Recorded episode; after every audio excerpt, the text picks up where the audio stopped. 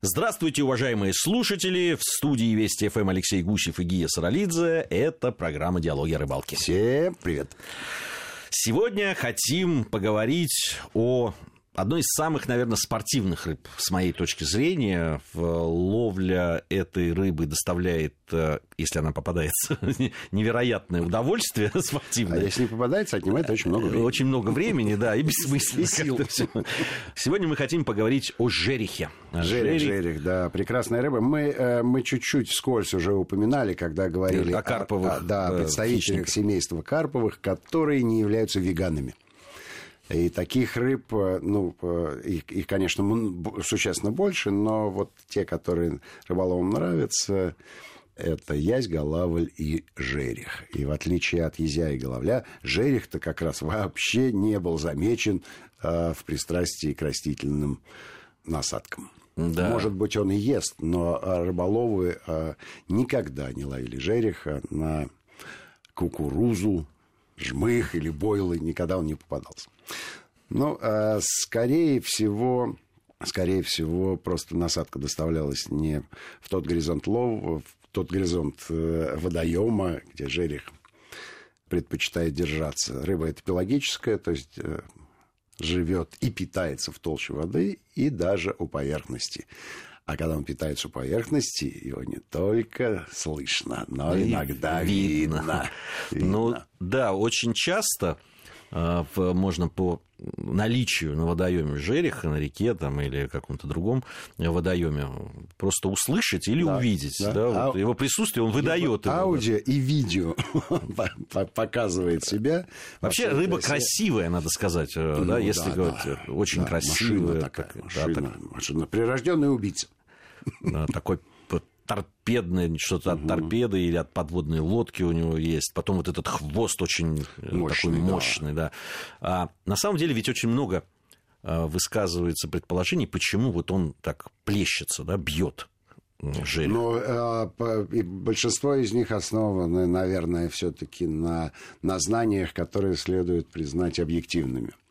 И вот это вот его мощь, и этот громадный хвост, и эти всплески, говорят о том, что э, жереха разбивают стальку малька на э, отдельные, Сегменты. отдельные ос, особи. При этом э, вот этот вот удар хвостом по воде, конечно, приводит в замешательство маленькую рыбку. Она теряет на какое-то время способность двигаться, но он глушит ее. И становится... Или просто становится дезориентирует, добычей, да. Становится добычей просто э, вот этого, этого мощного хищника. Неоднократно вскрывали мы жереха, малька там десятки, десятки. Но, э, если ты помнишь, питается он по часам. Питается по часам. Утром и вечером. Бывает, что попадается и днем, но вот такой вот массовый выход, когда жерех в бригадой выходит. Обычно это какая-то стрелка э, слияния двух рек, либо, либо за островком. Да, вот какая-то такая струя а, очевидная, ее видно, эту струю. И, как правило, в этой струе э, жерех и охотится. Что малек там делает, для меня остается загадкой, что ему там на струе. Ну, Может быть, несет какую-то э, какую маленькую еду для маленькой рыбки, а та, в свою очередь, становится маленькой едой для большой. Да, я э, вот есть несколько классических таких разновидностей рыбалки на жереха. Одна из самых удачных ну, нет, были и другие удачные, но одна из самых удачных э, была в мае месяце. Это происходило на Саповых островах, что рядом с да. городом Юрьевец. Понятно. Э, это Горьковское водохранилище, если я не ошибаюсь. Да. Вот. Э, и там мы рыбачили по чаечникам, да. Ну, то есть э, там да. определяют э, гиды, потому что я ни разу не смог определить. Вот раньше гиды увидеть вот этих чаек на горизонте где-то. Ну, видишь, орлиный, орлиный это взор. Просто, да, иметь. это просто фантастика. Да, он куда-то всматривался туда угу. вдаль.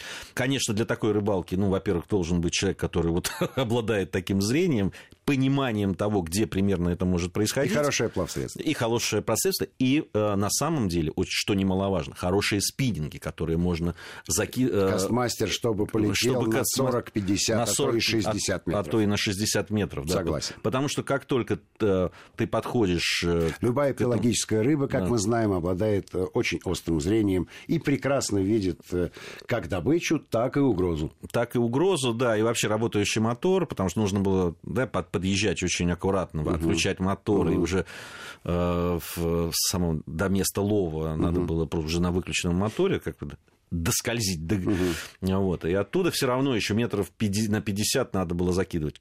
Если чуть ближе, это все. Клев угу. переставал моментально. То есть окунь угу. попадался, ну, судя по тому, что рассказывают, происходит, выдавливают... Э, группа жерехов, группа жерехов. Да, слаженной работой, выдавливает малька к поверхности и э, разбивает вот эту вот стайку. Да, ну и понятно, чайки, себе... увидев э, да. рыбешку, тут же собираются, чем привлекают внимание рыболова. Ну и окунь тоже, знаешь, времени не теряет. Да, Он там подбирает все, все, что жерик не взял. Да, и там вот э, тоже очень важно подобрать время, когда ты начинаешь работать с приманкой, потому что вот на Кастмастер, либо ты его, когда он, ну это такая, если кто не знает, это такая приманка, не знаю, как если, да. если взять металлический Сейчас... пруток и срезать его по диагонали, да, да. Э, примерно толщиной э, 2 миллиметра, вот получится кастмастер. Да. Тяжелая, тяжелая блесна, летит очень далеко, но и работает неплохо. Э, единственное, что скорость проводки должна быть довольно высокой. Да, высокой. И там вот тоже нужно подобрать момент, когда ты начинаешь уже работать с ней. То есть ты закинул, там э, нужно было в каких-то случаях до трех досчитать, чтобы вот он э, вошел в тот горизонт, горизонт, где как раз рыба находится. Потому что если ты начинаешь сразу после падения, угу. то э, в основном э, попадался окунь, который находился выше. Э, по-разному бывает, это индивидуально. Вот именно от того места зависит и от той ситуации, которая сейчас сложилась на водоеме. Но очень была такая рыбалка удачная, и довольно много жереха поймали, и поклевки. А размер какой? Там приличный, 2-3 ну, килограмма. 2-3 килограмма, да. да ну, это стандартный да, волжский такой жерех для, для большой воды. Ну, это действительно там на 50 метрах э, такая рыба сильная, поклевка, не сдается, не сдается до последнего. Да. Интересная очень рыбалка. Другая э, тоже интересная, это вот в низовьях Волгина, в Гирлах, угу. когда ты просто сплавляешься тихонько на лодочке по... И под кустики. И под кустики. Да, да, да. А вот там и... жерех-то покрупнее. Да, да, 5, 6, 7 килограмм, вообще не редкость, стандартный. Ну, такого самый крупного 4 килограмма я поймал. И... Но там что интересно, ты видишь все. Да. От, от вот ты кидаешь, и падает приманка, и если жерех там есть, и все удачно, он просто сразу, ты видишь, как он бросается на нее, и там все. Но это, кстати, в какой-то мере для, ну, меня человек это первый раз, который ловил таким способом, в приглядку, что называется, ты, ты начинаешь реагировать уже не на поклевку, а на то, что вот она, рыба бросилась, ты судорожно начинаешь дергать.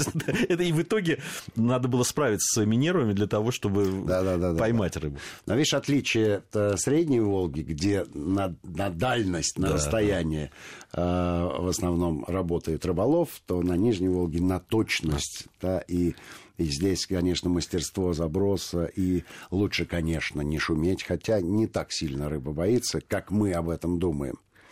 Потому что, ну, мимо протоки узкие, они все судоходные, мимо этого жереха каждый день проходит ну, 40-50 лодок. В конце концов, наверное, он привык уже к этому. И не, не прячется каждый раз. Иначе останется голодным, и либо уйдет в другую протоку, где поспокойней. Но там таких проток немного. Обычно же жерех живет, в общем, на протоке, которая, э, которая посещается.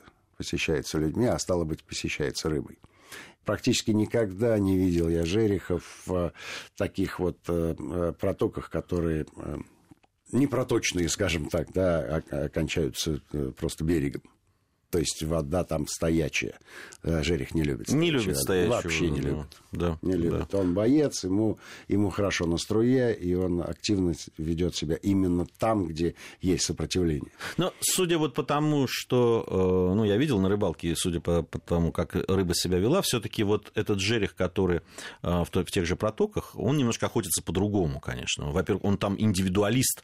То есть, если, да, да, да, да, да, да, согласен. Есть, если на вот этих больших просторах жерех какой-то коллективный разум проявляет и охотится немножко по-другому, то здесь он, я такой отъявленный индивидуалист. Вот он сидит под своим там где-то в своем месте и атакует эту рыбку, которая мимо проплывает. Ну, судя по тому, как он клюет и, и реагирует на, на блесна. Вот, а... Согласен. Да. Согласен. Это правильное абсолютно наблюдение. Действительно, а, одиночный жерех. Хотя, э, хотя есть, в общем, и бригады жерехов, но уже не в протоках, а вот где вода пошире, где есть э, возможность подразгуляться. С космастером, кстати, любопытная история. Костя Кузьмин мне рассказал, что а, у него случайно так получилось. Э, он экспериментатор-то большой, великий такой человек, известный всему рыболовному миру. Вот он, на космастер приловчился ловить следующим образом. Он бросал приманку, стараясь попасть прямо в крутой берег. И она падает, ударившись о берег, падает, и ровно в этот момент происходит поклевка. Получилось это, ну, естественно, он жерех ловил на космастер, а потом у него получалось ловить и щуку, и даже судака. То есть он проводил космастер по типу джига. Ну, мы сейчас еще расскажем про то, как Жерех себя ведет и как его ловят. Э, у нас э, сейчас новости, после новостей продолжим.